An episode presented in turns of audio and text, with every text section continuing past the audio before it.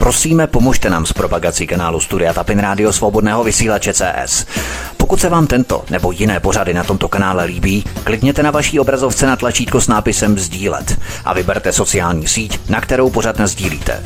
Jde o pouhých pár desítek sekund vašeho času. Děkujeme. Příjemný, krásný, dobrý večer, dámy a pánové, milí posluchači svobodného vysílače od mikrofonu vás zdraví vítek, přeju vám krásný večer. A je dobře, že jste si nás naladili dnes, doufám, že s námi vydržíte až do konce dnešního pořadu. Proč z české vody neprofituje český stát, ale soukromý zahraniční biznes?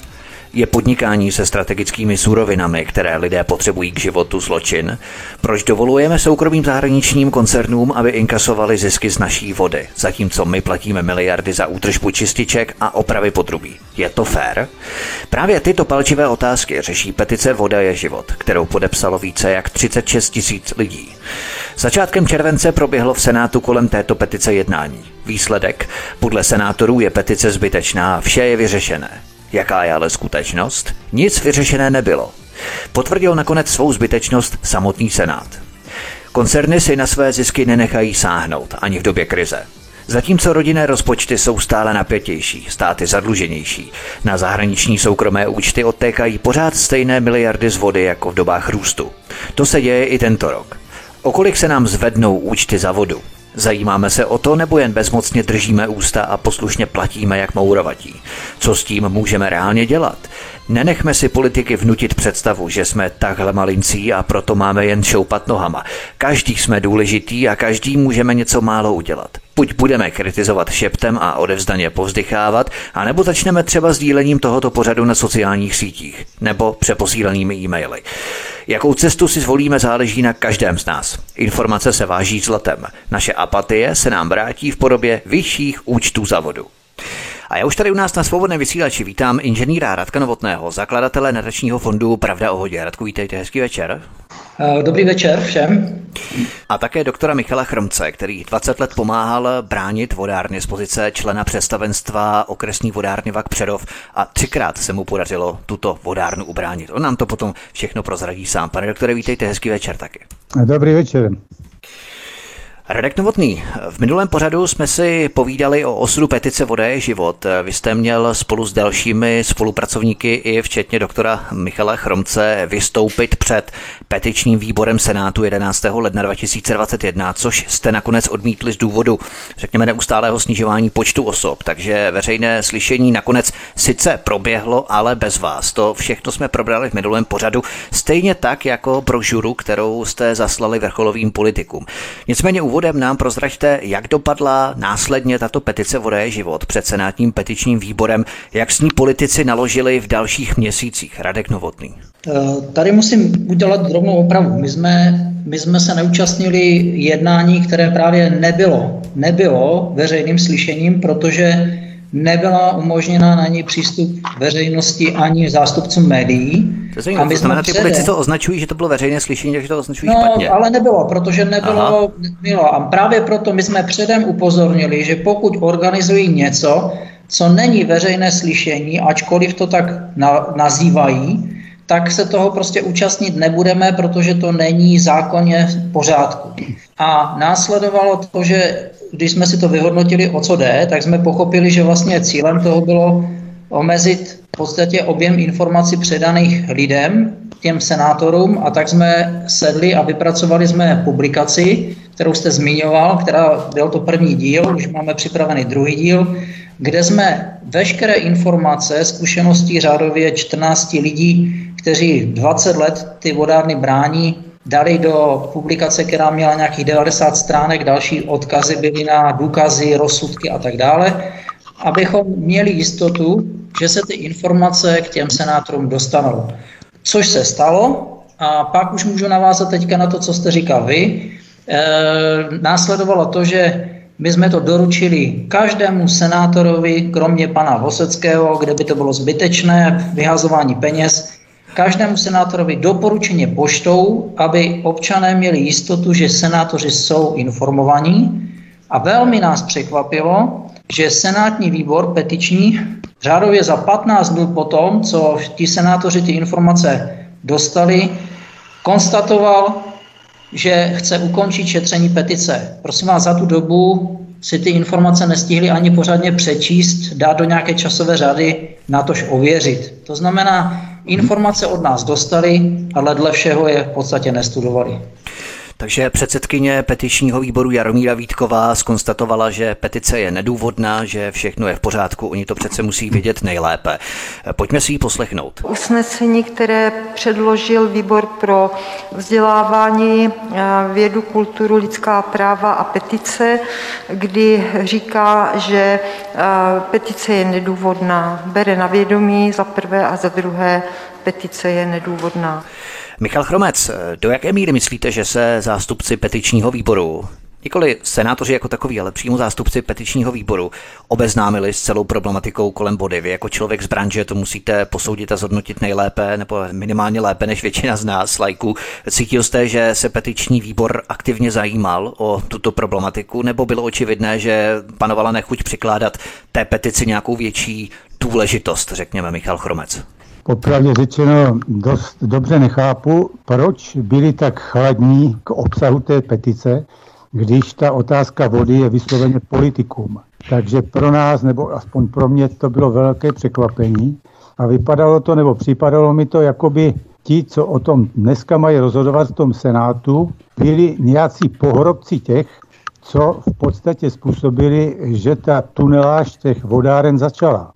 Takže moje vysvětlení je to, že prostě nechtějí otevírat věc, která, bych řekl, přímo smrdí. A proto oni razí zásadu, minulost nechme minulostí a dívejme se dopředu. Ale přitom se těžko lze dívat dopředu, když se nepodívám dozadu, kam jsem došel. Takže pro mě to překvapení ani tak nebylo, spíš mě ta forma nebo ta jednotnost toho Senátu tom, že jim to jedno, tak to mě opravdu překvapilo. Pač jsem si myslel, že jakási stratifikace i uvnitř těch senátorů bude a není. Když budeme lehce parafrázovat eh, výrok George Orwella, kdo nezná svou minulost, je nucen svý v budoucnosti zopakovat. Radek Novotný, eh, zkusme si v tom udělat pořádek eh, v rámci toho, co načal doktor Michal Chromec za posledního půl roku, protože ve sněmovně probíhaly nějaké návrhy, další jednání o ochraně vody v ústavě, o tom, že každý občan má právo na vodu, ale všichni se vyhýbají jako čert kříži tomu zásadnímu, a to je odtoku peněz ze zisků z vody do zahraničí. Politici si to přehazují jako horký brambor a kolem té zásadní otázky, kdo má ovládat finanční toky zisků z vody, se našlapuje po špičkách. Takže si to schrňme, jaké návrhy ve sněmovně dosud zazněly a co se konkrétně projednalo. Když je ta petice tak bezdůvodná, konkrétně projednalo Redek Novotný. Zkusme opravdu telegraficky ad jedna a dvě. Já, já na to můžu jo? zareagovat velmi, velmi rychle, protože jsem dokonce včera nebo předevčírem mluvil s jedním poslancem, který, který mi řekl, pane Novotný, Eh, na rovinu ten návrh toho zákona, ten rozbor toho návrhu, který jste nám poslal, eh, je, máte pravdu, je špatný. Opravdu tam nejsou vůbec řešení peněžní toky. A eh, řekl IB, schvalovalo se to v podstatě napříč politickými stranami tak, aby si každý na tomto tématu líznul u voličů. S tím, že ho mrzí, že to tam není, ale že není schopen podstatě nějak ovlivnit to, co se dohromady v rámci velkých partají, které jsou u moci nebo případně u moci byly a jsou tam nějaké postkoaliční dohody, vys opoziční smlouva, tak, tak vlastně fungují. To znamená, na rovinu ti poslanci nebo ty strany teď v tuto chvíli přes vodu loví voliče a vlastně aby je ulovili, tak, tak tomuto tématu jako kdyby dávají to křoví, že, že něco řeší, no ale samozřejmě ty strany, které jsou za to odpovědné, to je přesně to, co řekl pan Chromec, ty si prostě nebudou, nechtějí si dělat pořádek ve vlastních řadách. Oni prostě v dané chvíli teďka řeknou, pánové, zaplatíte to znovu, anebo necháme to běžet a uvidíme, dokud na nás nebude dostatečný tlak, tak to řešit nebude. Prostě. Já jsem si všiml nejenom u politiků, ale i v médiích v rámci Českého rozhlasu tam probíhá jakási série o tom, jak dostat vodu do krajiny nebo nalézání nových vodních zdrojů v krajině a tak dále. To je to hrozně trendy a in řešit vodu v krajině a nové naleziště vody, nové prameniště a tak dále, ale vůbec nikdo, absolutně vůbec nikdo neřeší kde na to máme brát a že v podstatě 70% zisků z vody odtéká do zahraničí. Absolutně se ta otázka vůbec neřeší ani v médiích. Je to velmi zajímavé. Nicméně Michal Chromec, možná ještě předtím, než přejdeme k té 13. schůzi Senátu, konané na začátku července tohoto roku, zkuste se představit našim posluchačům. Vy jste totiž člověk, který 20 let pomáhal bránit městské okresní vodárny, sám jste členem představenstva okresní vodárny Vak Přerov a tu se vám podařilo třikrát ubránit. Zkuste to trochu rozvést, ten váš příběh, Michal Chromec. No tak je to opravdu spíš delší příběh, to je nejméně na novelu. Takže já jsem se skutečně stal zástupcem města Přerova ve vodárně rozhodnutí městské rady někdy v roce 1993 což je už hodně dávno. Tehdy totiž bylo, probíhala právě ta deetatizace vodáren tou formou, že se vlastně veškeré akcie těch vodárenských společností podle množství počtu obyvatel předávali městům a obcím. Zmá rozděl a panuje. ano, bylo to možná skutečně takto míněno. Na ten tvůrce, to vlastně byla kuponová privatizace, že ten tvůrce, aby to bylo pikantnější, tak tam ještě pustil takzvané diky, to všichni pamětníci vědí, co bylo.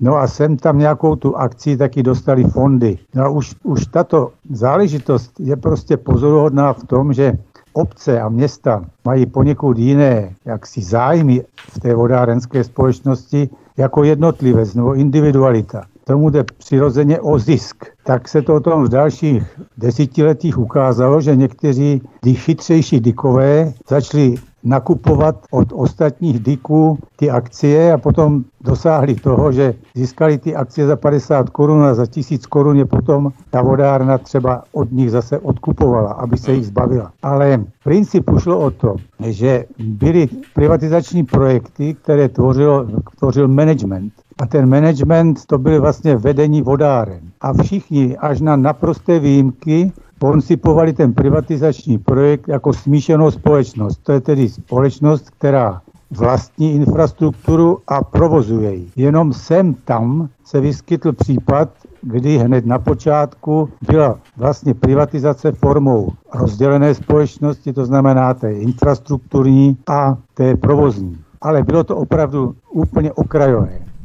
Čili my jsme vstupovali do situace, že města měly v té vodárně nějakých 95% akcí, město Přerov mělo 30. Takže stáli jsme před otázkou, co uděláme s tou společností, protože nám všem bylo jasné, že bude potřebovat obrovské množství peněz, které budeme muset investovat do infrastruktury, aby ta vodárna mohla v dalších letech fungovat.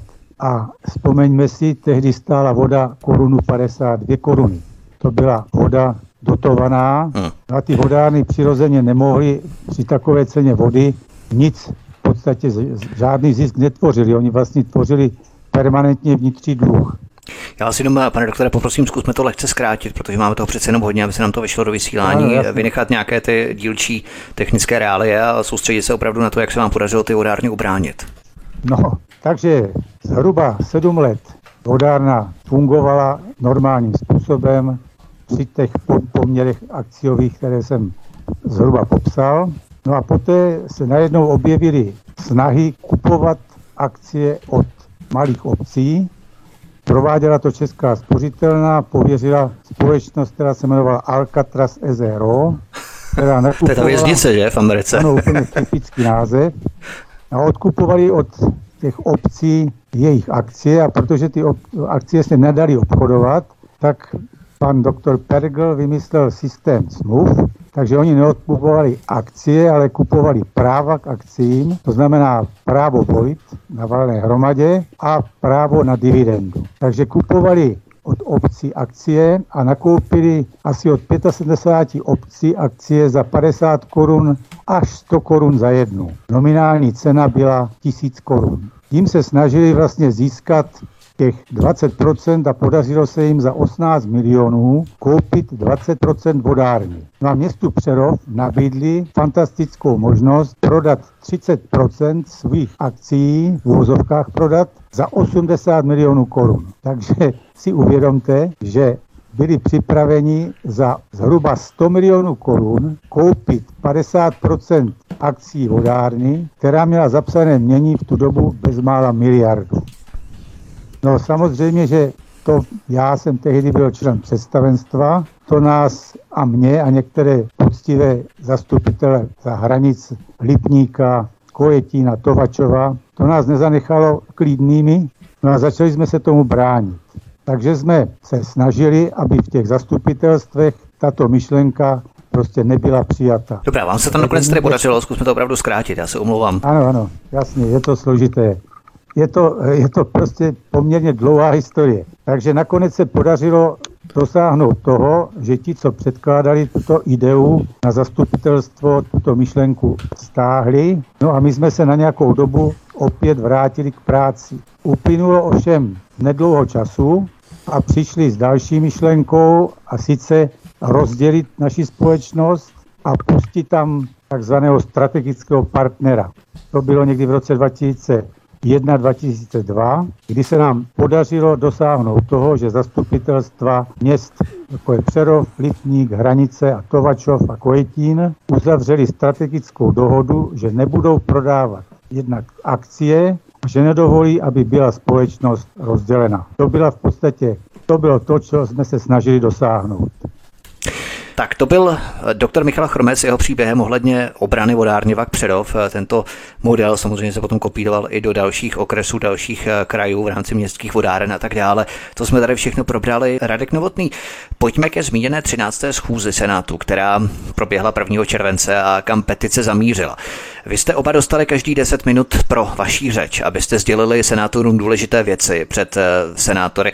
Nicméně nejprve ve zkratce všeobecně zkusme zhodnotit, setkal se výsledek této senátní schůze s vaším očekáváním, Radek Novotný? Myslím, že to je velmi sugestivní otázka, která je asi jasná v rámci její odpovědi, ale přesto se na to zeptám.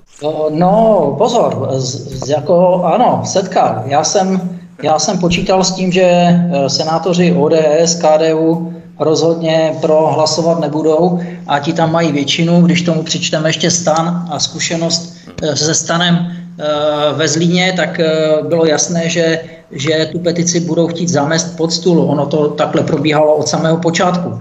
Ale pozor, výsledek je nadmíru, nad naše očekávání v tom, že v podstatě nějakých 19 senátorů Eh, to nezhodilo ze stolu. Když vezmete, že jich je 80 a plus dva tam nebyli, kdy předpokládám, že zrovna ze dva, kteří by tam byli, by podle mě byli mezi těmi, kteří by se zachovali podobně, tak eh, z 80 senátorů čtvrtina rozhodně nebyla proto, aby se ta petice zhodila ze stolu. Jo? To znamená, ono to není v žádném případě prohra, a ta petice nekončí, ta petice teprve začíná. My jsme věděli, že v prvním kole to takhle skončí, ale my e, samozřejmě jdeme do toho, nestačí 36 tisíc podpisů, OK, bude 100 tisíc podpisů, nestačilo vám dát první informace, dobře, dostanete další informace.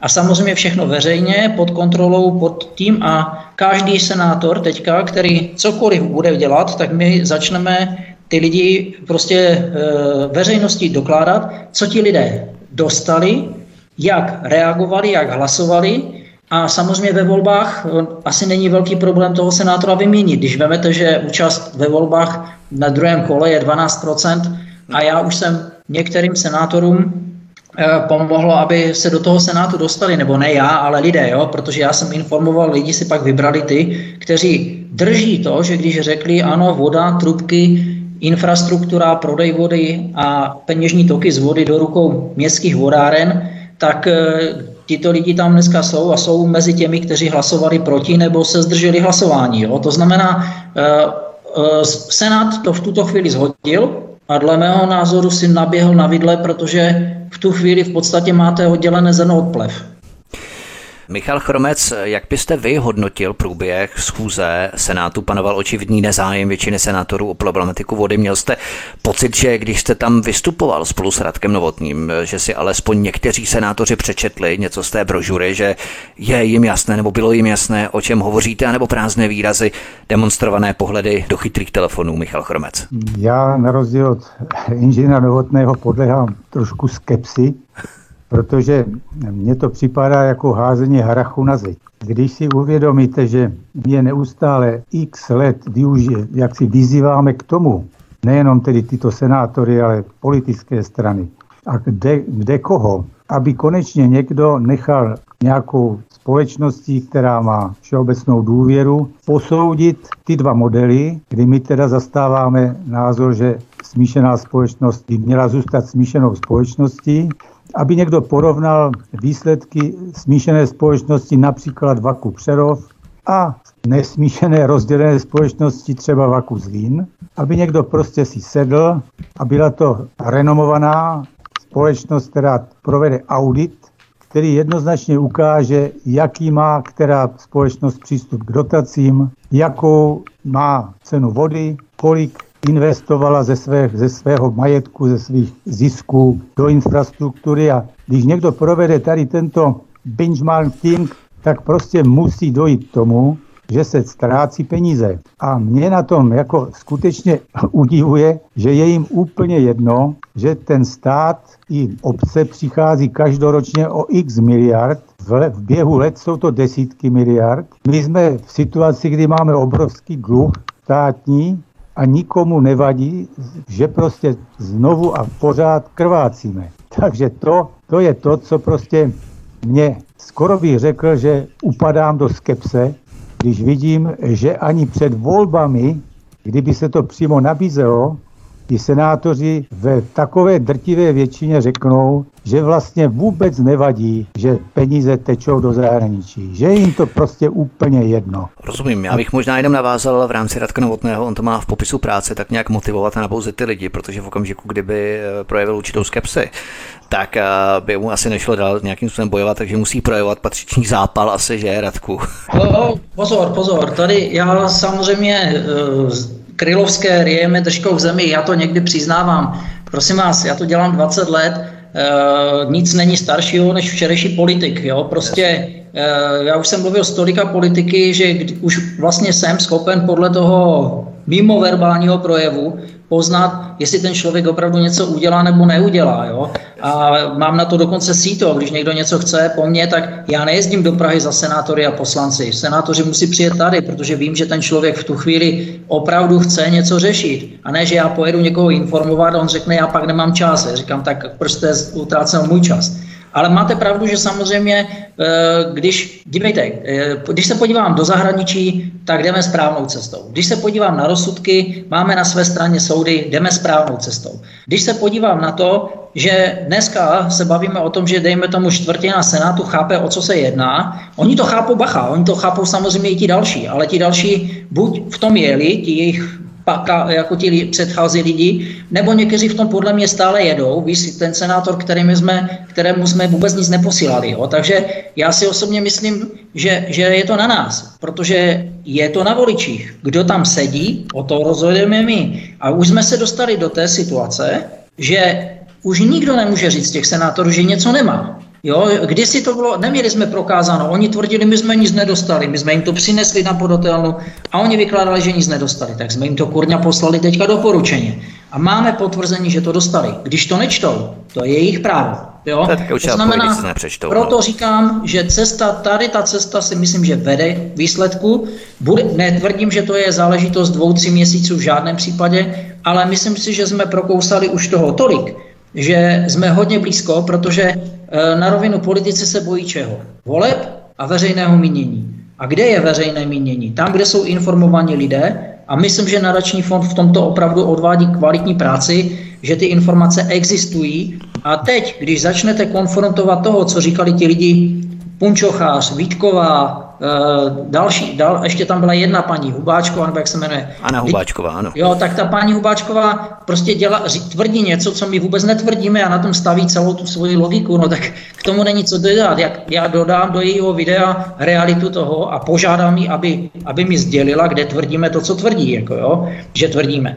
Bude mít podle mého mínění ze zdůvodňování velký problém, protože my nehovoříme o městských vodárnách špatně. O provozním modelu, pokud je to v systému třeba vodárenské akciové společnosti, což jsou města a obce, já si myslím, že to i takhle je funkční. My si zahrajeme písničku a s optikou, čím více chce politik řešit nějakou záležitost, tím je to jasnější, čím dále pojede od Prahy na konzultaci v rámci tohoto problému.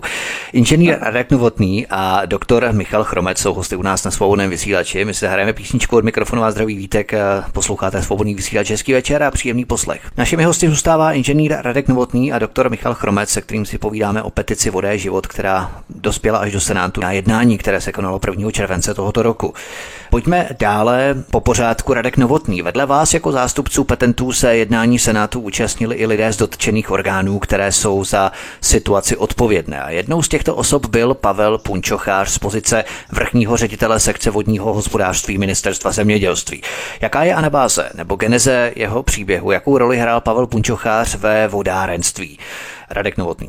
Tohle je dobrá otázka, protože samozřejmě je to nahrávka na smeč. Eh, pan Punčochář samozřejmě sedí dělem, myslím, že byl na své místo usazen panem ministrem Palasem někdy v roce 2004.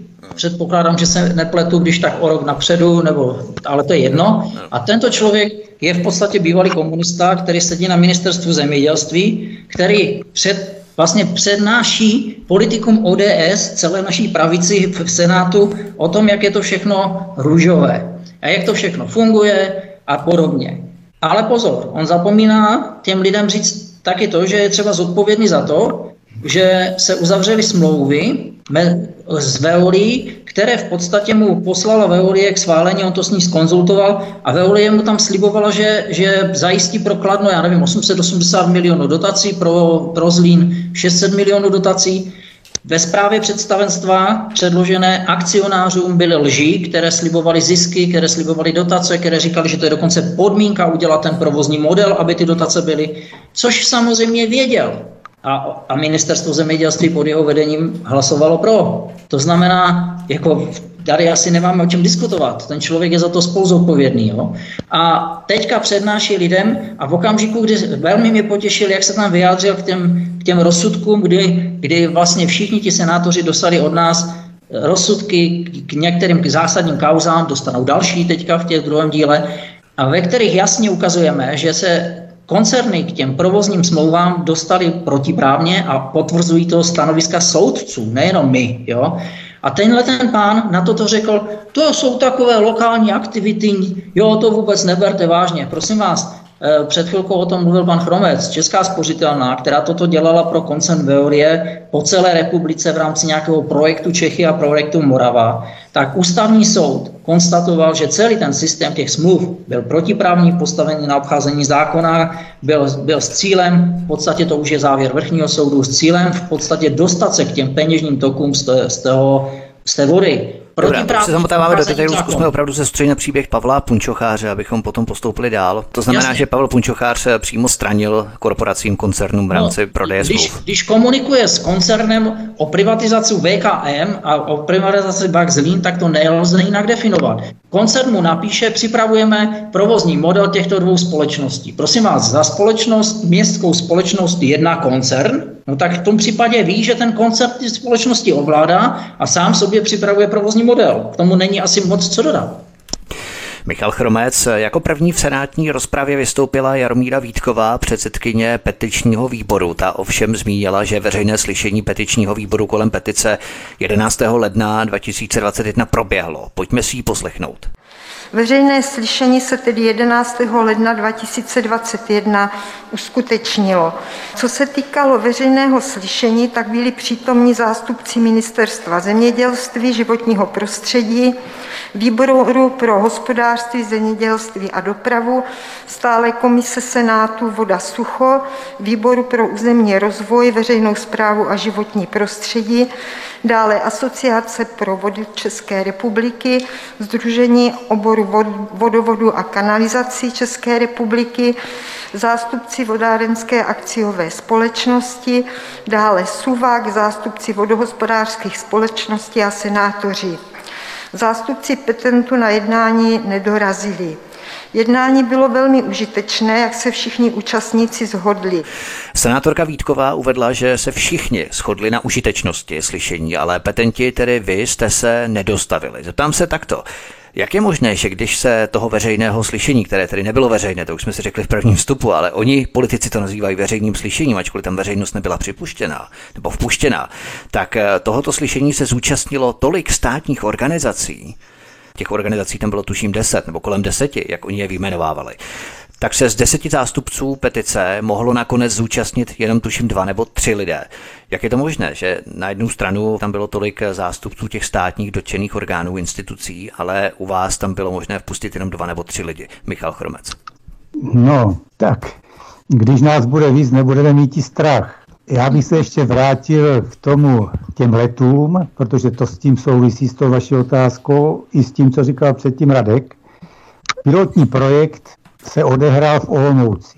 Pilotní projekt převodu nebo rozdělení smíšené společnosti na provozní a infrastrukturní. Od té doby v, tom, v té odnoži zahraničního koncernu sedí dva politici, jeden z ODS, jeden z ČSSD a sedí v té dozorčí radě od roku 2001 do roku 2021 od roku 2001. Takže oni se zasloužili o to, že byl zaveden provozní model v Olomouci. V roce 2007 k ním přibyl třetí významný politik, dneska politik ANO, a rovněž seděl v dozorčí radě této zahraniční odnože. V loňském roce se z nějakých záhadných důvodů z tohoto postu stáhl. Takže když se ptáme, proč podporovali tito lidé vstup zahraničního partnera nebo proč podporovali zavedení provozního modelu, tak se musíme ptát o osobních důvodech, které je k tomu vedly a potom se logicky musíme ptát, jestli náhodou jejich aktivita nevyplývala z toho, že tak, jak říkal kdysi doktor Rád, že zvíře musíš rád, protože motivy k tomu rozdělit společnost, racionální motivy nenajdete protože jsme je nenašli my a poctivě jsme je hledali. Hledali jsme je dokonce i s inženýrem Novotným, aby jsme prostě nějakým způsobem dokázali argumentovat, že zavedení provozního modelu je prostě nesmysl.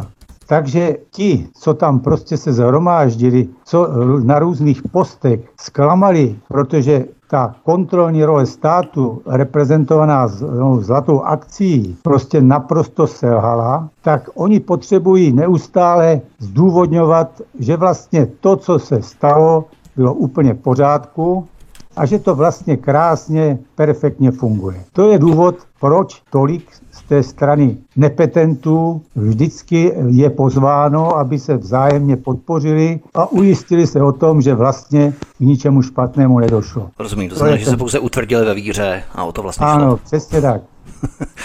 Radek Novotný, z toho vašeho proslovu přiznám se, že jsem měl problémy vybrat nějaké opravdu stěžejní pasáže, protože jak to tu probídáme v mnohých pořadech u nás na svobodném vysílači, všechno je tak úplně jasné. Takže bychom to opakovali asi tak posté a začínám chápat tak trochu vaší bezradnost, když v tom frčíte 20 let a musíte neustále dokola vysvětlovat jako gramofonová deska, že zisky z vody musí být reinvestované zpět do vodárenské infrastruktury tady u nás, ne aby na té vodě vydělávali zahraniční koncerny a vytahovali si zisky na své soukromé zahraniční účty.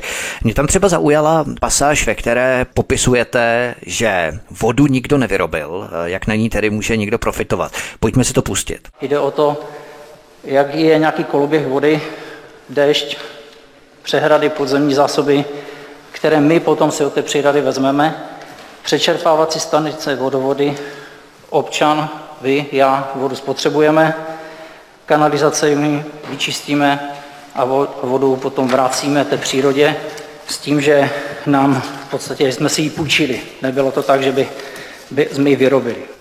Je to tak, že voda je komodita, která díky tomu koloběhu v přírodě nepatří nám, nikdo ji nevyrobil, nikdo ji nevlastní, jenom jsme si ji půjčili a v podstatě my lidé tvoříme jakýsi mezišlánek nebo mezistupeň v tom koloběhu, kdy ji zase v nějaké formě vracíme té přírodě a peníze, které se v tom točí, by se měly inkasovat pouze za, řekněme, zprávu vody, provoz infrastruktury a ne ta přidaná hodnota v podobě vody jako zboží. Radek Novotný. No, dívejte, voda, voda nesmí být zboží nejenom z pohledu toho, že prodávám vodu, ale vlastně v celém tom koloběhu. Jo?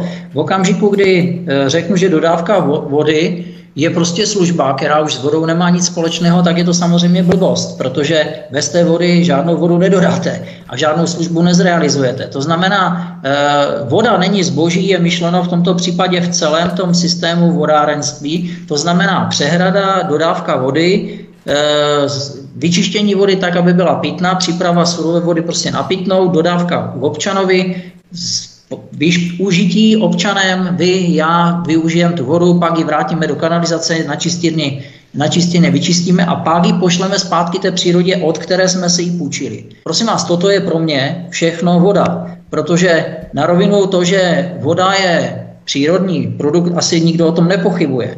Ale ta dodávka té vody a ta, to, co se platí, ať už je to za přehradu, nebo za trubky, nebo za tu dodávku, tak pořád to vždycky zaplatí jenom 10 milionů občanů. A pokud je to takhle, tak pak tohle je odvětví, které je zaprvé monopolní, to nemá s volným trhem nic společného. A za druhé, v okamžiku, kdy je to monopol a ještě k tomu strategický prostor, pro stát, tak to má mít jako strategickou surovinu včetně dodávky, včetně peněžních toků v rukou stát. Když ne stát, tak městská, městské nebo krajské vodárny a já říkám ještě navíc, v pozici, kdy to budou veřejně prospěšné společnosti, ne společnosti založené na principu obchodních, které podnikají ze zákona na, na, za účelem dosahování zisku.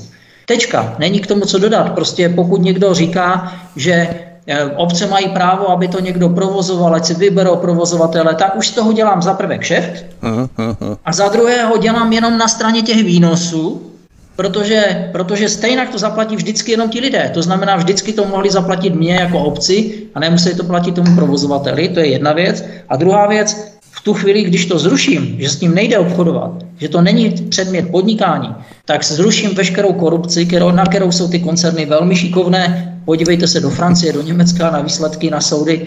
Konec konců se podívejte na, naši, na, naši, na naše rozsudky. Neříkejte mi, že ti lidi jednali protiprávně a nic z toho neměli. Tomu nevěří podle mě nikdo soudný. Jako, no. To je přesně ta ultrapravicová optika, kterou se na to pohlíží, kdy se vytváří dojem, že v rámci korupce v tom jde pouze stát a soukromí dodavatelé tou korupcí vůbec nedisponují a netrpí. Tak je to naprosto naopak. Korupce je opravdu všude, jak ve veřejném, tak i v soukromém sektoru.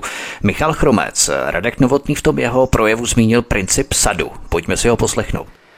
Honza má sad, pěstuje jablka, sbírá a prodává jabka. Za utržené peníze hradí náklady na sad, na zaměstnance, samozřejmě náklady na prodej. Na konci toho celého systému inkasuje zisk. K tomu, aby ty jabka mohl sklidit a prodat, potřebuje zaměstnance a žebříky. V podstatě na první pohled nic, co by nás mělo překvapit. To, to říkal i ten pán. Poprvé, když jsem to viděl, tak se mi to zdalo v podstatě logické, když je to prostě obchod. Prostě si pan Josef, ten vlastník sadu ověří, jestli ten pan Josef říká pravdu a pak se rozhodne, jestli přistoupí na ty smlouvy nebo nepřistoupí. A tady nastává ten problém. Josef že a Honza nic neověřuje. Vlastník sadu nic neuvěřuje.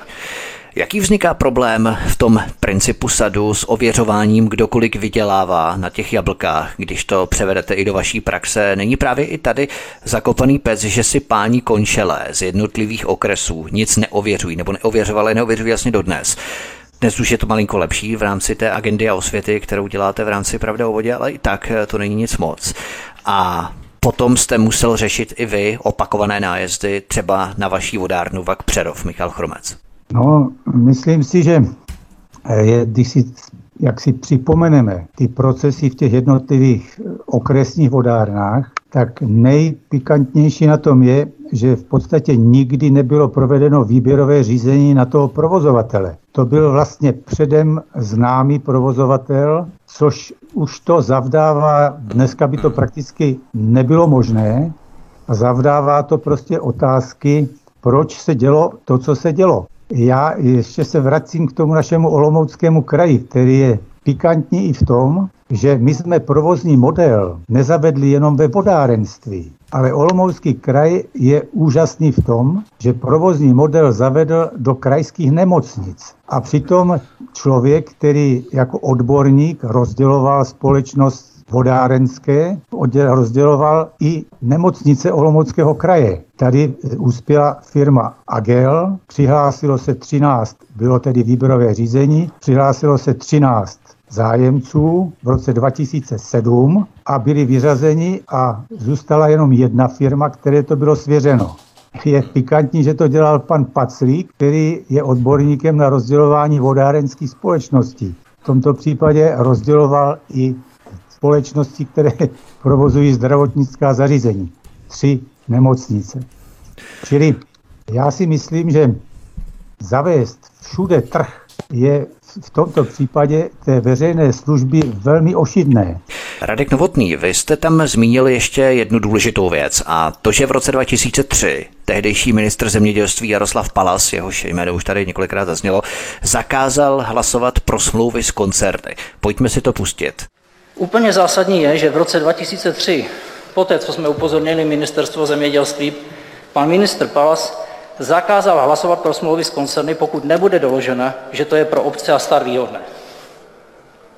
Tento zákaz nikdo nerespektoval.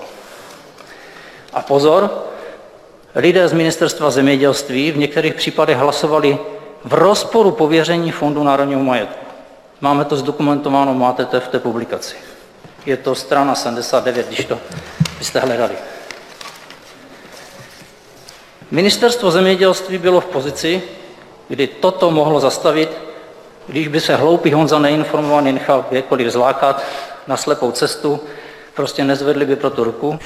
Myslíte, že tehdy měl Jaroslav Palas klást větší důraz na dodržování toho jeho nařízení nehlasovat pro smlouvy s koncerny. Eh, oni byli příliš městcí, bychom to řekli, a proto to nikdo ve finále nerespektoval a nedodržoval. Radek Novotný.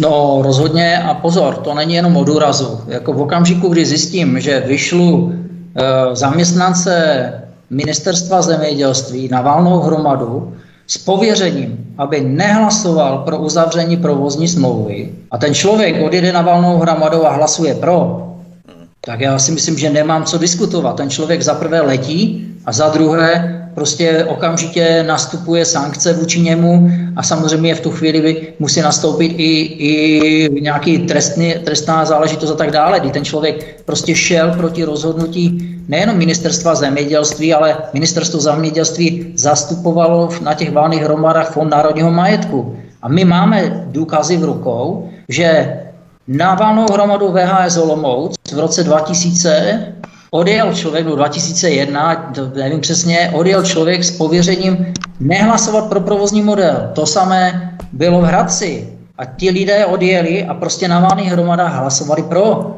Jak je možné, že, ne, že nerespektují zamě, rozhodnutí státu a, a zaměstnavatele? To je šílené. A stačí se podívat, když ten člověk přijede na výsledky valné hromady a pro mě jsou to lidi, kteří prostě patří do basy a ne, že, ne, že patří, že, že tam sedí, některý z nich tam seděl dokonce ještě do nedávna. To je jedna věc. A druhá věc, jestli minister toto neřeší, tak potěště pán Bůh, co mám za ministry. A dal poslední věc, kterou jste naznačil, mi pan Palas věděl, my jsme mu v roce 2002, já osobně jsem mu v roce 2002 poslal rozbor, na základě kterého jsem mu doložil, že koncern nebo nájezdníci skupují městské vodárny protiprávně, což nebylo totiž možno, o tom mluvil pan Chromec, za, legálně to nebylo možno, snaží se ty vodárny ovládnout, vykucha a následně si připravit systém na to, aby je vykuchali, aby si vzali ty městy k sobě ty provozní služby a ovládli ten monopol prodeje vody a tím i zisky. Minister to věděl, Věděl to každý další minister, protože jsem to poslal každému dalšímu ministrovi a nikdo nic nedělá. To znamená, tím, že nic nedělají, tak na to, tomu přihlíží, respektují to, v podstatě tomu pomáhají. Michal Chromec, Radek Novotný v jeho proslovu také zmínil a to je velmi důležité, protože ty smlouvy jsou platné dalších 30 let. Ono se to zdá jako skoro až prehistorie. Něco, co proběhlo před 20 lety, vys, co tady teď řešíme ohledně Jaroslava Palase, to bylo rok 2001, 2000, 2002 a tak dále. Ale ty smlouvy trvají dalších 30 let. A Radek Novotný tam zmínil, že ministerstvo zemědělství si tehdy nenechalo udělat žádný rozbor výhodnosti nebo nevýhodnosti těch smluv. Pojďme si to pustit. Paní ředitelka, vrchní ředitelka sekce ministerstva zemědělství na otázku, jaké rozbory dělali, výhodnosti těch provozních smluv, odpověděla. Ministerstvo zemědělství si před rozhodnutím Fondu národního majetku hlasovat pro provozní modely ve společnostech Středomoravská vodárenská Olomouc, Vakzlín, Vodárny Kladnoměník, Vak Králové, samo nespracovalo ani nezadalo zpracovat studie či materiál, který by prokazoval výhodnost nebo nevýhodnost provozních modelů. Prosím vás, na základě čeho ti lidi hlasovali o strategické surovině o tom, jak to bude dalších 30 let fungovat.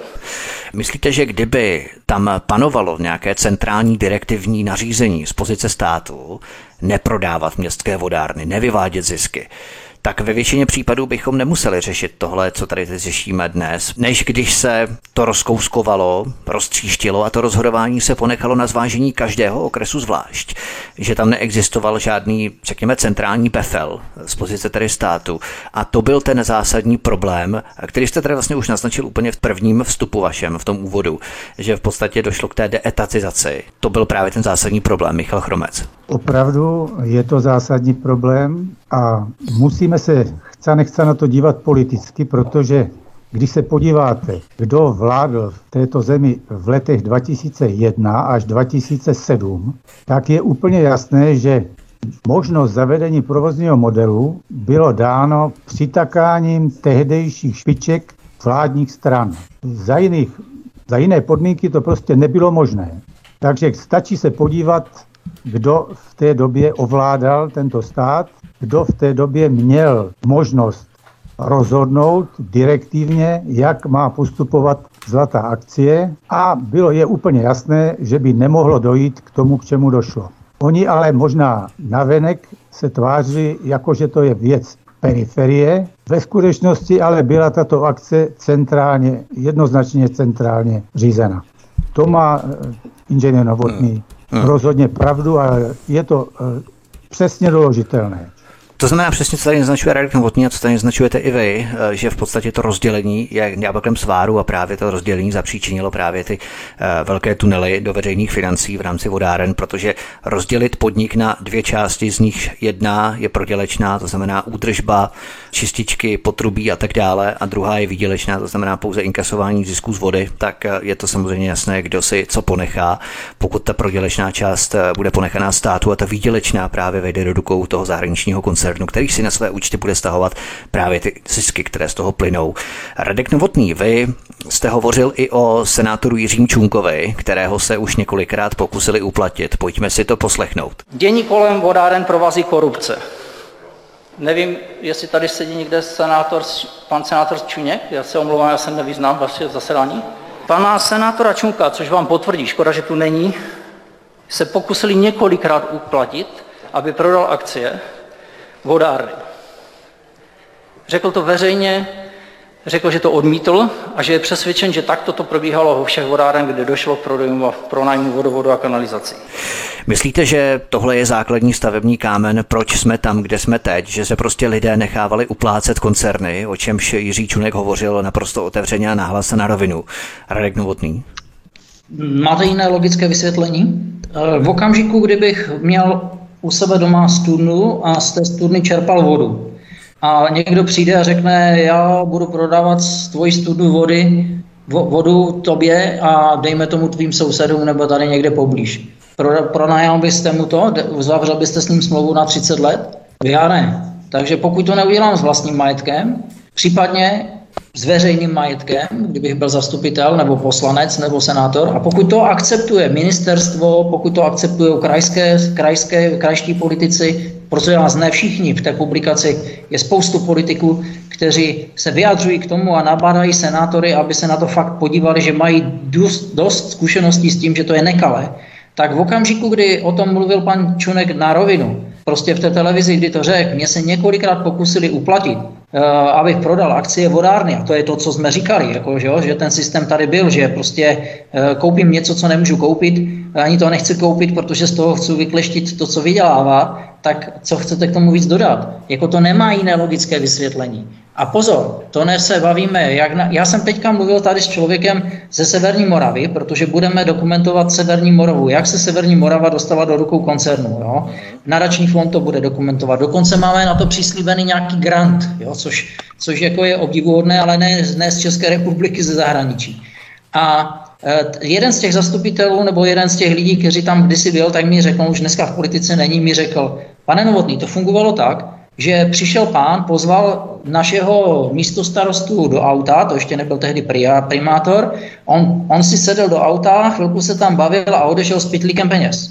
Jo, já jsem samozřejmě říkal, to bych byl rád, kdybychom to mohli zdokumentovat, kdo to konkrétně byl a tak dále. On říká, no z toho samozřejmě žádné záznamy nejsou, protože to probíhalo tak, jak jsem vám to teďka řekl.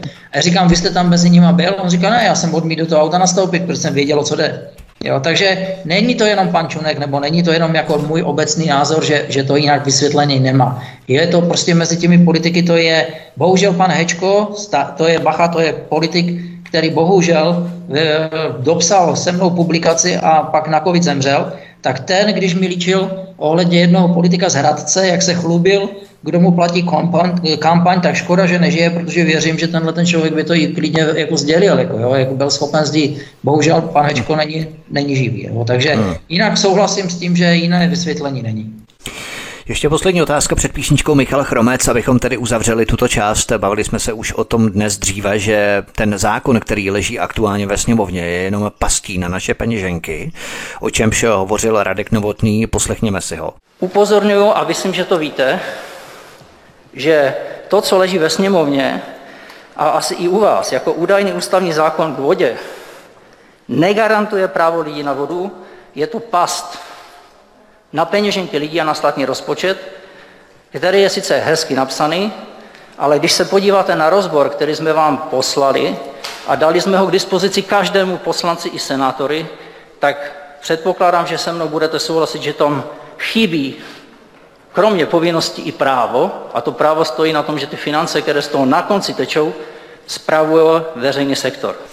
Takže pořád se točíme kolem zásadní situace. Ústavní zákon ukládá státu povinnosti, ale žádná práva státu ovládat finanční toky zisků z vody a to vlastně pokrývá tato petice Voda je život. To je vlastně úplně to stěžení a důležité, co by si posluchači měli zapamatovat. Michal Chromec. No, skutečně bez řešení otázky, kdo bude nakládat s financemi, které vznikají provozování vodáren, je všechno prostě iluze. Představa, že stát bude v budoucnu financovat infrastrukturu, aby koncern na této infrastruktuře mohl vydělávat, je prostě do té míry absurdní, že, si, že jsem si prostě myslel, že to jako absurdní budou vidět i politici, kteří v současné době který vládnou tomuto státu. Jak je vidět, tak je potřeba víc než jenom víra a budeme muset asi opravdu tlačit ze všech možných stran, jak, tak jak je Radek zvyklý, aby si to prostě uvědomili a aby ta veřejnost, která je jediná, která může na ty politiky tlačit, skutečně dosáhla toho, aby ten zákon vypadal tak, aby opravdu sloužil lidu. Zahrajeme si písničku inženýr Radek Novotný a doktor Michal Chromec jsou stále hosty u nás na svobodném vysílači od mikrofonu vás zdravých vítek. Zahrajeme si píseň od skupiny Kabát Čert na koze jel. Poslouchejte, milí posluchači, ten text, protože kdyby se takto řešila i česká politika dnes, myslím, že bychom byli úplně, ale úplně někde jinde. Hezký večer, příjemný poslech. Svobodný vysílač je vaším průvodcem od mikrofonu vás zdravých vítek a spolu s námi nás dnešním večerním vysíláním provázejí inženýr Radek Novotný, zakladatel naračního fondu Pravda o vodě a doktor Michal Chromec, který 20 let pomáhal bránit vodárny z pozice člena představenstva okresní vodárny Vak Přerov a třikrát se mu podařilo tuto vodárnu ubránit. Už nám o tom hovořil i v předchozích stupech. Pokud jste přišli k vašemu přijímači až dnes, určitě si puste náš pořad z reprízy od začátku. Michal Chromec, vy jste ve vašem výstupu v Senátu hovořil o státu Izrael, kdy je nucený využívat téměř každou kapku vody. Pustme si vaší pasáž.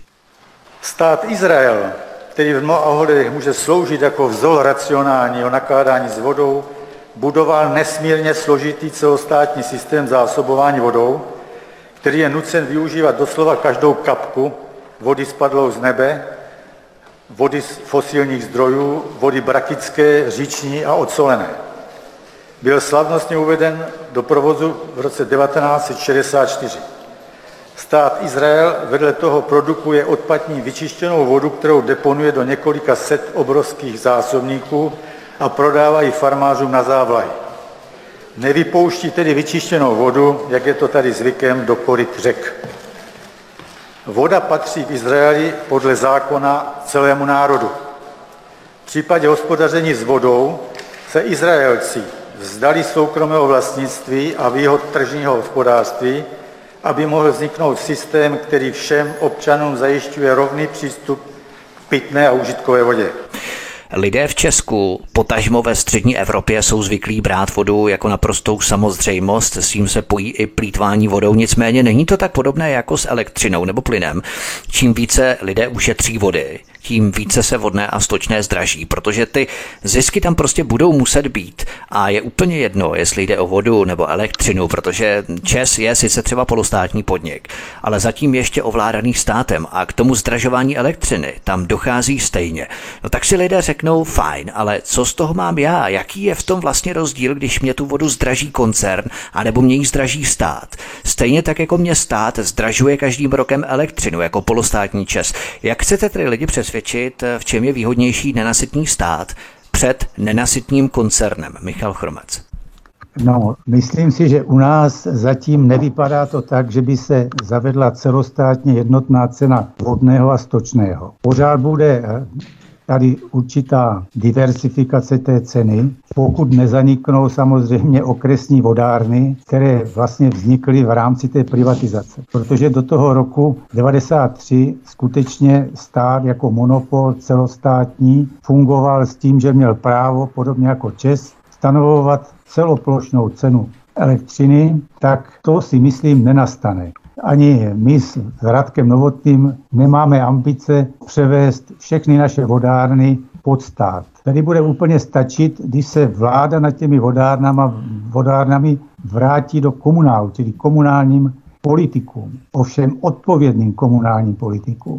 Radek tady naznačil, že kdyby byl zákonodárce privatizoval vodárny do veřejně prospěšných společností, tak vůbec nikdy nedošlo ke spekulacím, k prodejům, ke korupci, protože by nebyl k tomu důvod. Myslím si, že tento stav je potřeba nastolit. A potom bude jasné, že když okresní vodárně zvednete cenu vody nad rozumnou mez, tak vám ty občané nedají v příštích komunálních volbách hlas. To je přece naprosto zřejmé. Čili ti politici komunální mají sami zájem na tom, aby ta voda měla rozumnou a sociálně únosnou cenu. To je prostě naše vize.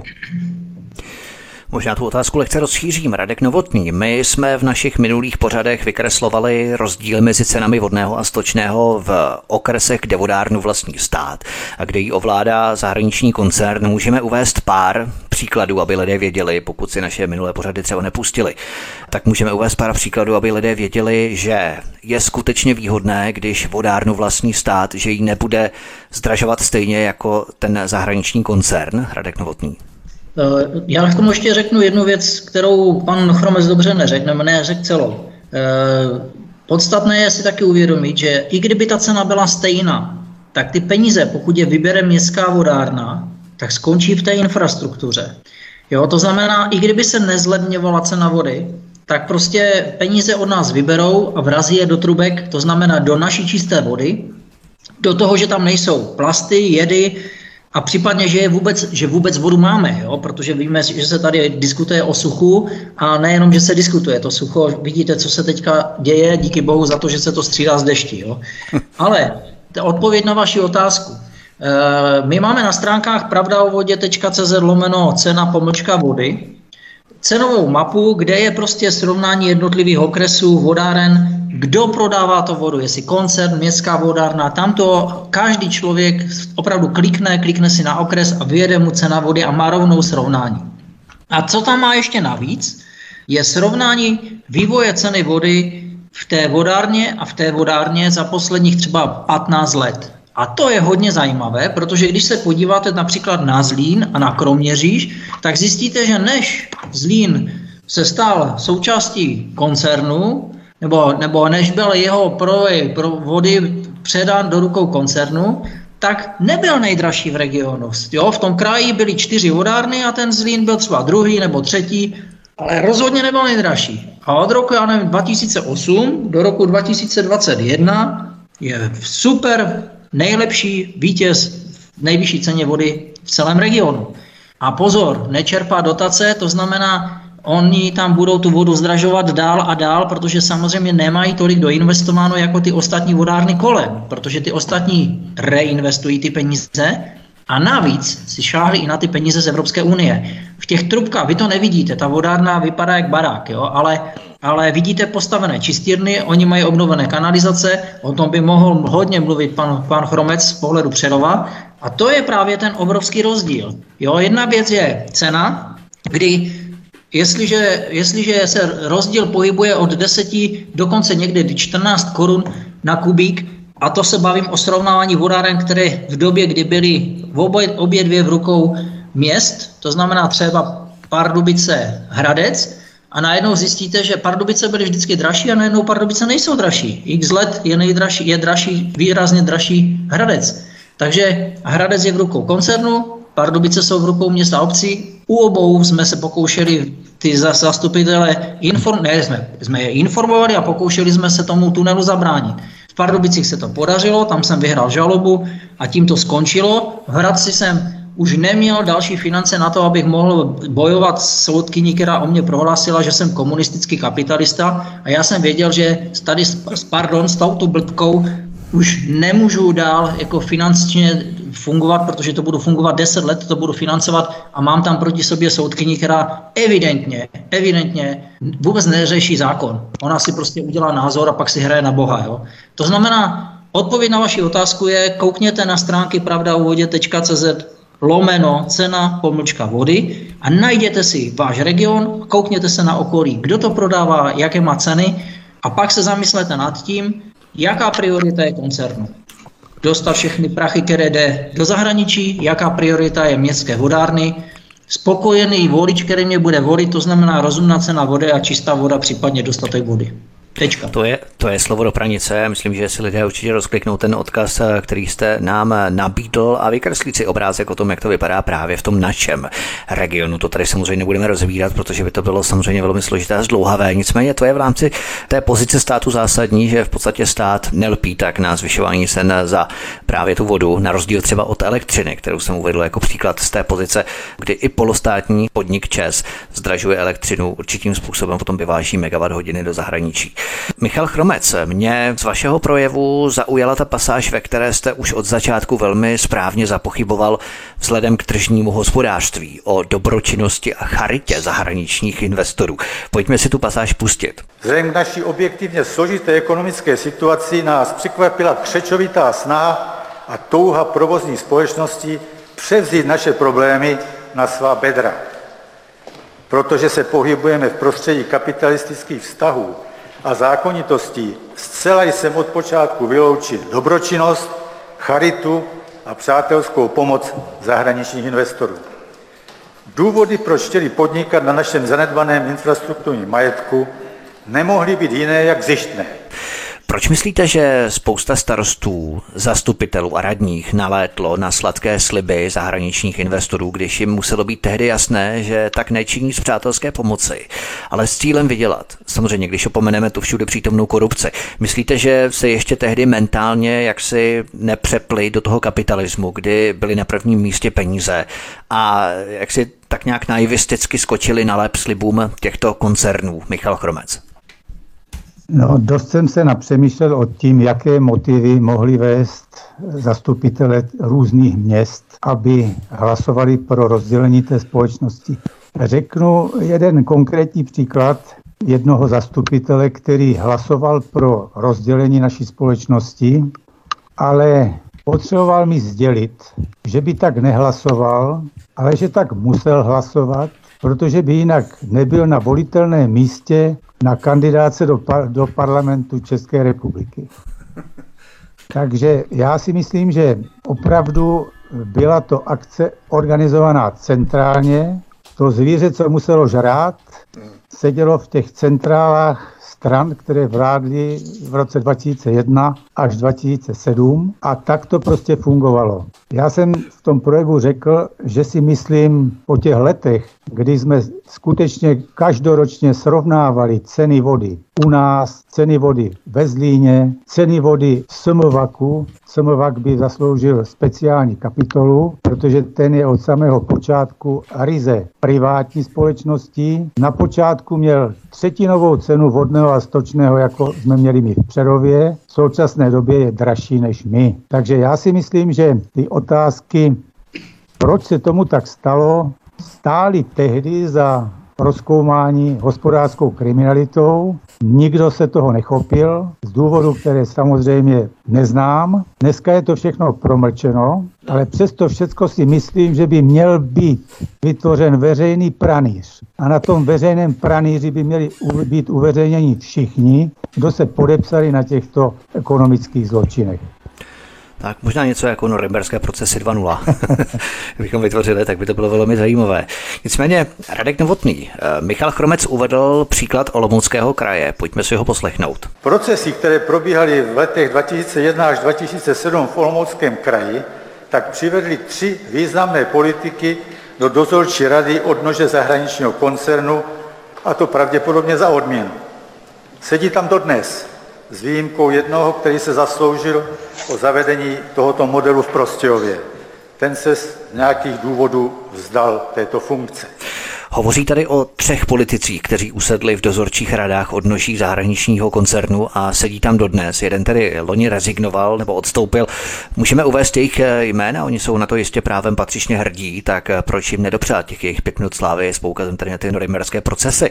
Radek Novotný, co to bylo za politiky? Uh, já teda vím o dvou, v rámci Moravské vodárenské vím o dvou. A prvním je pán Tesařík, což je, myslím, že se jmenuje Tesařík nebo Tesarčík, to teď nevím, ten je za ČSSD, což je bývalý hejtman z Línského kraje nebo Olomouckého kraje.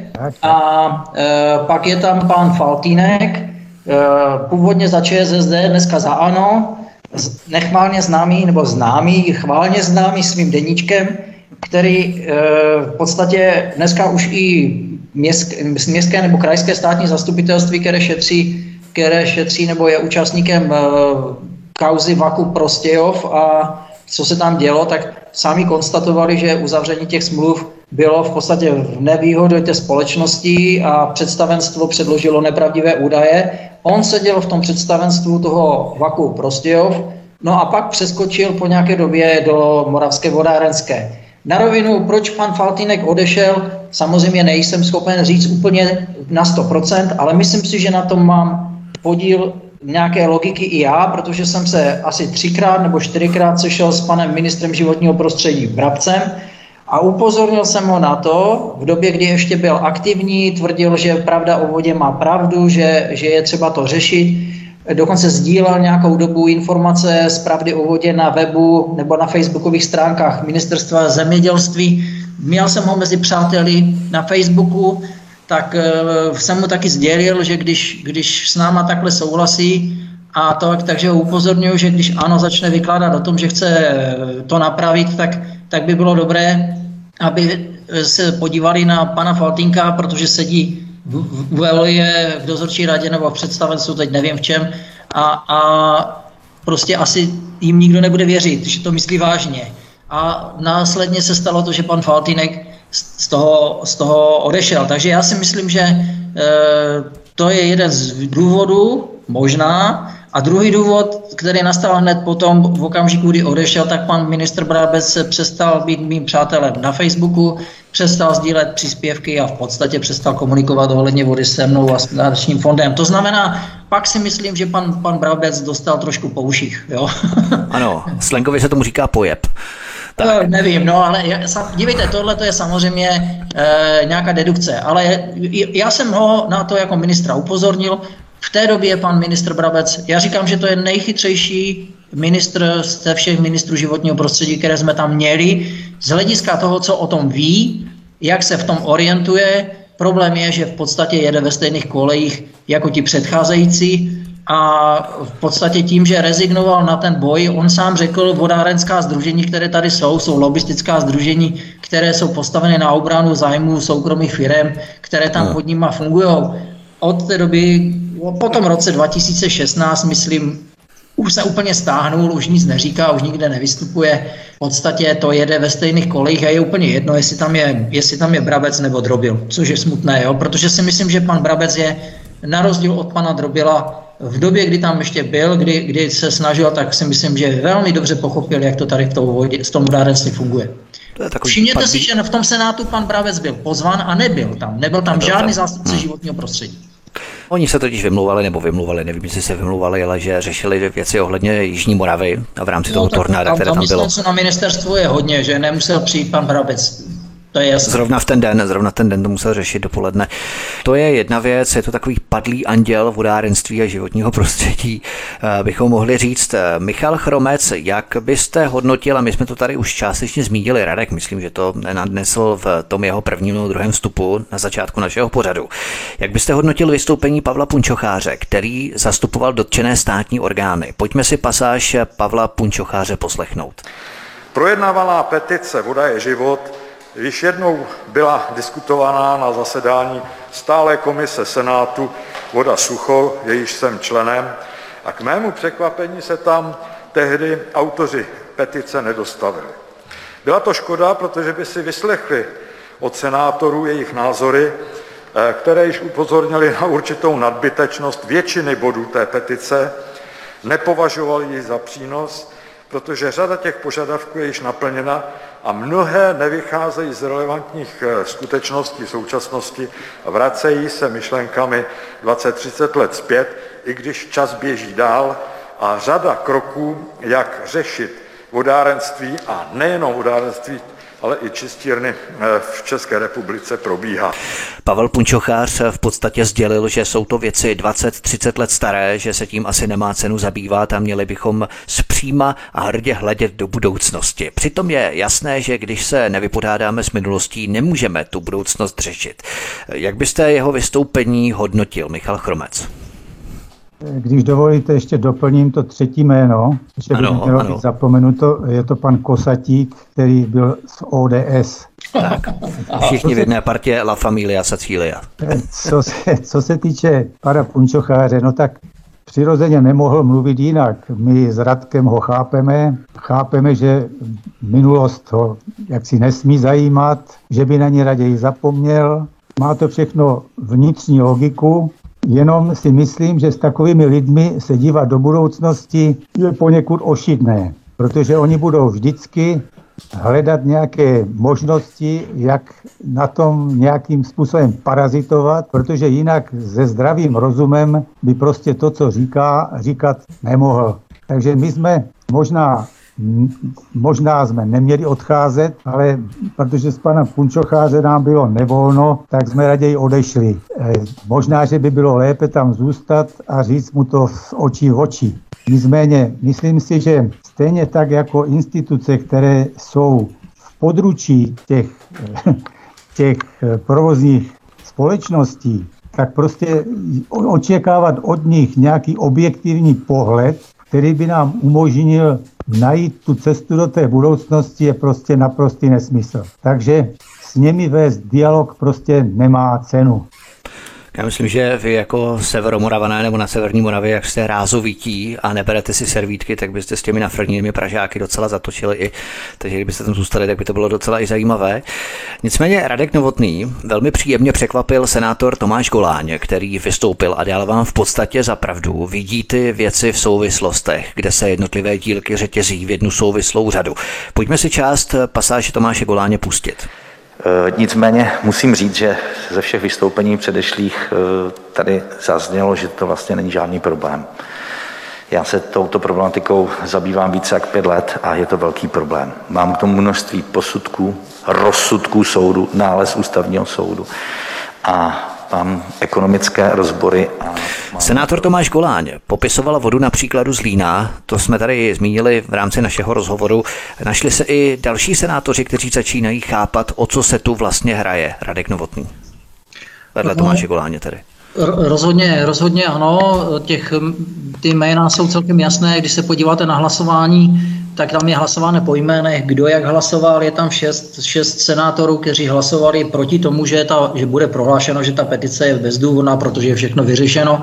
Oni ví, že vyřešeno nic není. V podstatě nic z těch devíti bodů vyřešeno není. Já to teďka dokládám na rozboru videa, kde jsem rád, že se paní Vítková pustila do toho zdůvodňování jednotlivých bodů, protože díky tomu k tomu stačí dát jednoduchý komentář a odkaz a lidi uvidí, že ten člověk prostě fakt buď je na, natolik naivní, a já si to nemyslím, protože ty informace dostala, anebo prostě dostal za úkol tohleto od, od, vykládat, tak to odvykládal. Ona tam dokonce hovoří, že stanovisko Sovaku k tomu je takové a takové.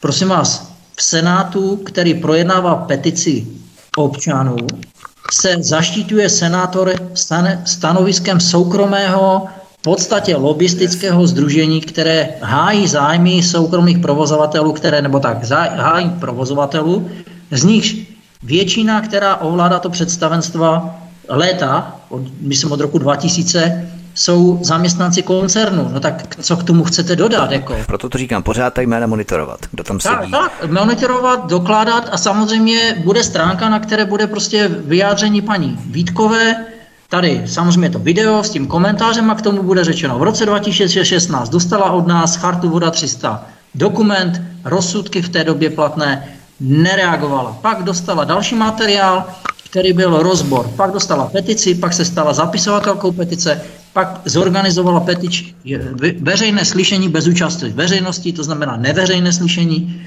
Pak dostala materiál v podobě publikace za 15 dnů, když si to podle mě ani nepřečetla, maximálně prolistovala a prostě rozhodla, že petici ukončí a když jsem tam přijel, tak mi bylo řečeno, další materiál už nemusíte posílat. Cílem petičního výboru není otevírat a vracet se k petici. Příjem, cílem petičního výboru je ukončit šetření petice. Prosím vás, toto, když vypustil pan Drahoš, myslím, tak, tak jsem fakt koukal a říkal jsem si, jsem na špatném místě, anebo opravdu ti lidé mají pravdu, ten senát je úplně zbytečný. Protože jak se chcou rozhodovat bez znalosti věci, když vím, že informuje, jo, když je informují lidi na tom, na tom veřejném slyšení, prosím vás, v úzovkách veřejném slyšení, protože já říkám, že to, já to mám právně rozebrané, že to nebylo veřejné slyšení, to není jenom můj názor, jo, tak na tom v úzovkách slyšení bylo, myslím, pět lidí, kteří jsou zodpovědní za vytunelování vaku Kladnomělník. Já si myslím, že nikdo z těch senátorů to netuší. A to je, pak, pak se na mě nezlobte, pak tady máme takový nevěstinec, že oni dokonce, a paní Vítková si pochvalovali, jak se tam pěkně popovídali. No tak, ano, ano. no tak to se na mě nezlobte, když si přečtete, o čem se tam bavili, tak snad jenom dva lidé tam řekli, prosím vás, ono není všechno tak růžové, jak to tady říkáte, jo. E, prostě část té petice má nějakou svoji podstatu, ale o bodech, jednotlivých bodech petice tam nikdo nemluvil. Když se na to, je, to je v zápis, takže, takže asi tak. Já myslím, že víc není třeba říkat. Prostě máme tady nevěstinec. To je přesně to, co naznačil Michal Chromec, že v podstatě oni se utvrdili ve víře a setkali se tam vlastně ti dotčení, kteří v tom měli samozřejmě svá želízka v ohni.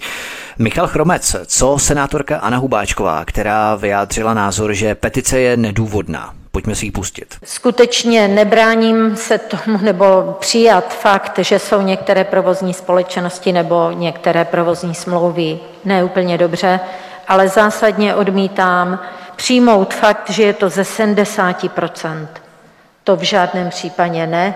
všechny ty statistiky, které jsou zveřejněny, jak na stránkách jednotlivých vodárenských společnostech, tak nakonec na stránkách Ministerstva zemědělství a vždyť je cena vody usměrňovaná státem. To všechno lze dohledat. Takže asi z mé strany teď vše a jenom e, stojím za tím, že tato petice je nedůvodná. Děkuji. Senátorka Anna Hubáčková odmítla, že 70% provozních smluv jsou špatně nastavené a poukázala na to, že je cena vody usměrňovaná státem. Je to pravda, Michal Chromec? Cena vody skutečně je usměrňovaná státem, respektive ziskové marže jsou jaksi uspůsobovány a kontrolovány státem. To ovšem neznamená v podstatě vůbec nic, protože pokud něco provozujete, tak ten veškeré zisky jsou vaše ty, prostě ty prostředky, které eh, získáváte z, té, z toho provozování té infrastruktury potom je na vás, jakým způsobem ty záležitosti rozdělíte. Rozumím, to je něco jako silová elektřina a potom ten zbytek, tak, ty ziskové marže, ty no a rozhodující, rozhodující při tom rozhodování je to, do jaké míry použijete ty prostředky na tu infrastrukturu, o které mluvil Radek, čili ale to není jenom jenom e, stará infrastruktura, dneska musíte investovat, čili jak jste schopen spolufinancovat Eh, záležitosti třeba dotační a to jsou ty záležitosti, které jsou skryty, které jsou uvnitř, protože veškeré cash flow provádí ta provozní společnost. Ve smíšené společnosti veškeré cash flow prohlédnou vlastně ty obce, ty akcionáři, kdežto u té provozní společnosti nikoli. Takže tam je rozhodující, jaký díl těch prostředků, které takto vznikají, zůstanou ve společnosti a kolik těch, těch peněz odteče jinam. V té smíšené společnosti v podstatě není možnost, abyste vyváděl na nějaké aktivity jiné peníze. Uhum. Takže, i když Takže to byl je, takový chyták, co nadnesla paní senátorka Hubáčková. No je, je to jako by zcela ignorovala, kdo vlastně sedí na té kase. Jo? Samozřejmě, že cena vody je regulovaná tak, aby prostě se lid nevzbouřil že prostě najednou v některém okresě je taková cena vody, že se tam nedá okoupat. Jo? Takže to, to sem stát se o toto nepochybně stará. Ale měl by se starat o to, kam plynou ty peníze z té vody. V těch vodárnách v Přerově jsme za těch, já nevím, 20 roků proteklo s trubkami za 9 miliard korun. Prostě a ty peníze zůstaly v té vodárně. Když to v té vedlejší vodárně, o které se zajímá Radek, to je ta zlínská vodárna, ty též peníze někde zmizely. Blížíme se k závěru našeho rozhovoru. Radek Novotný. Takže hlasovalo se o závěru komise, že petice je nedůvodná. Konstatuji, že v tomto hlasování pořadové číslo 5 se ze 70 přítomných senátorek a senátorů při kvoru 36 pro vyslovovalo 51, proti bylo 6. Návrh byl přijat tak, jak je přednesla paní senátorka, zpravodajka výboru pro vzdělávání a petice. Proti hlasovalo pouze šest senátorů, jak se nadnesl. A teď máme tady ta jména. Adéla Šípová, Tomáš Goláň, Miroslav Adámek, Jaromír Strnat, Jaroslav Větrovský a Jaroslav Doubrava. Ostatní senátoři s touto petiční komisí souhlasí, že je bezdůvodná, označují petici, že je bezdůvodná nebo nedůvodná. Závěrečné hodnocení je šest poslanců ze 70 přítomných úspěch nebo neúspěch. Radek Novotný. Uh, ještě řeknu pozor, uh, ještě dalších 13 poslanců nehlasovalo pro to, jo? Ty se zdrželi hlasování s tím, že já to beru jako vyjádření toho, že, že souhlasí s tím, že ta petice je důvodná. Na rovinu i někteří mi to řekli, ale e, nemohli jít víceméně proti svým kolegům. Když si tam máte, máte tam, máte tam právě jste zmiňoval pana Goláně, to je vlastně jediný politik ODS, který, který hlasoval proti té petici, protože on velmi dobře ví, co se v tom Zlíně děje. Na rovinu my spolu komunikujeme léta, Eh, potkáváme se, dostal ode mě podklady, dostal rozsudky, které jsem dosáhl. On byl ochoten udělat zase nějakou analýzu, která, která má logiku, která dokládá to, že přesně to, o čem mluvil pan Chromec, je to víceméně odborná analýza ohledně toho, jaký prospěch e, přinesl ten provozní model soukromému subjektu a jaký, jaký je dopad má na městskou vodárnu. Která je jednoznačně jako ve prospěch koncernu, to znamená, ti politici pracují pro koncern už z tohoto rozboru. On se snažil ty politiky i, i v rámci vlastní strany určitě informovat, protože si myslím, že to je chlap, který e, prostě se s tím taky nemazlí. A už tím, že měl tu odvahu vystoupit proti, proti vlastně těm ostatním ze své strany, tak, eh, nebo názorově proti ním, tak eh, je to i kus odvahy. Má jiný názor na, na, na nás v rámci toho, jestli jsme komunikovali řádně, nekomunikovali. Prosím vás, Eh, já jsem došel k ústavnímu soudu jenom díky tomu a vyhrál jsem jenom díky tomu, že jsem vždycky trval na tom, že všechno bude podle zákona. A v okamžiku, kdy někdo uspořádá neveřejné slyšení, které vydává za veřejné, tak a právník mi řekne, když se toho budete účastnit, tak jste souhlasil s tou variantou a nemáte odvolání. Když se to účastnit nebudete, tak nebyl dodržen řádně postup pro projednání petice, tak jsem samozřejmě upozornil předem na to, že to je protiprávní a že se toho účastnit nebudem a, a prostě jsme nejeli. A pokud co se týká odcházení e, z toho, tak na rovinu, když mi někdo řekne, že mám dvakrát 10 minut a v okamžiku, kdy hovořím o, o korupci a o tom, že pan Čunek ji potvrdí, mě přeruší předseda Senátu, na což má samozřejmě právo, a řekne mi, pane Novotny, už mluvíte 12, 12 minut, já vám to odečtu z těch druhých deseti. No tak jsem si postavil před sebe hodinky, podíval jsem se, že mám dalších, já nevím, 8 minut a skončil jsem v čase 18.45. A já bych na té jejich rozpravě mohl mluvit minutu 15 sekund. Pan Chromec by si měl o 30 sekund méně než já, jako víc čas, jo? ale a v okamžiku, kdy jsem, kdy jsem viděl následně potom ten záznam, jak e, nastoupil pan, pan Chromec a do 30 sekund si lidé za ním prostě začali hrát s mobilem a listovat v nějakých lejstrech, tak jsem věděl, že, jsme, že už bychom nic nezměnili, ti lidi by prostě ne, ne, nešli do toho, že by poslouchali nějaké argumenty. Oni by nebyli na kandidáce v příštím době, asi někteří. A z druhé strany já myslím, že uděláme všechno pro to, aby tam nebyli. To, to už je na nás, na občanech a já myslím, že eh, dejme dohromady 100 000 podpisů, Lidi se můžou přidat k té petici, ona jede dál, pánové si nemyslí to nezlají, to znamená pravda o vodě.cz, lomeno petice, přidejte se, každý podpis se počítá, dejme dohromady 100 000 podpisů a chci vidět toho senátora. Uvědomte si, že je tam teďka 60, kteří stojí proti nám, jo? Možná, možná. Ani to si myslím, že tam nebude. Se postaví proti 100 000 lidem a bude říkat, že, že jsme blázní, protože voda v rukou koncernu je to nejlepší, co pro občany může být. Nevěřím. Mě právě fascinovalo, mě tam právě fascinovalo, jak oni se uchylovali k té lsti trošičku, eh, vykreslovat ty petenty jako lidi, kteří přesně ani nevědí, co podepsali a jaké jsou dopady té petice a co přesně obnáší no, ta petice. Prosím vás, petici podepsala, je, já to nebudu teď říkat, abych, abych někomu nenahrával na volbách, jo, ale posla, podepsali ji všichni poslanci jedné politické strany. Podepsala ji jedna ministrině, a, a podepsali lidi například z ministerstva, uh, ne z ministerstva, z Akademie věd. Buďme konkrétní, Radku. Jaká politická strana, jaká ministrině? Cože? Paní Dostálová. Buďme konkrétní. Paní Dostálová. A podepsali dokonce policisté z hospodářské kriminálky v Praze, teda v Ostravě. Wow. Takže, takže všichni jsou dementi, jenom prostě e, nějaká senátorka prostě si myslí, že ne, něčemu nerozumíme. Myslím, že kdyby viděla, kdyby četla ty rozsudky, tak to nikdy nevypustí z pusy. Michal Chromec, jaký je váš pohled? Tématiku se sice podařilo dostat na půdu Senátu, ale jenom šest senátorů dalo palec nahoru. Těch třináct nehlasovalo, jak zmínil Radek Novotný. Úspěch, neúspěch, jak to hodnotíte vy? Tak eh, je úspěch, že jsme byli slyšeni, protože jsem byl až překvapen, kolik lidí sdílelo naše projevy a kolik lidí vyjádřilo souhlas s těmito projevy. Mi připadá mi to takové zvláštní, protože ono, když se zjistilo, že ta země není placatá, tak to věděl jeden, že? Nebo dva, nebo možná jich bylo deset. Ale tady se zjistilo, že 36 tisíc lidí zaregistrovalo, že země je kulatá a nějakých 60 trpajzlíků se rozhodlo, že bude země placatá. Takže tak to vidím prostě já.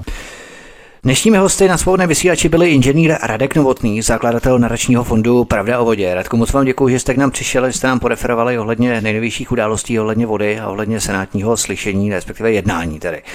Mějte se moc hezky a budu se těšit příště. Ať se všem daří. Já děkuji, že nás posloucháte a že vás se tou problematikou lidi zajímáte. Ta voda opravdu není není samozřejmost, ale bez, bez toho, že se dáme dohromady budeme touhletou cestou procházet hodně dlouho. Pokud se dáme rychle dohromady, tak úplně stejně jako v té Francii řekneme ADE těm, který tam už nemají co dávno dělat. To znamená, abychom věděli, že pokud se uchýlíme k té variantě, že my budeme těmi, kteří budou ještě financovat opravu čističek a trubek, to znamená, že těmi trubkami se potom staneme ve finále úplně my všichni.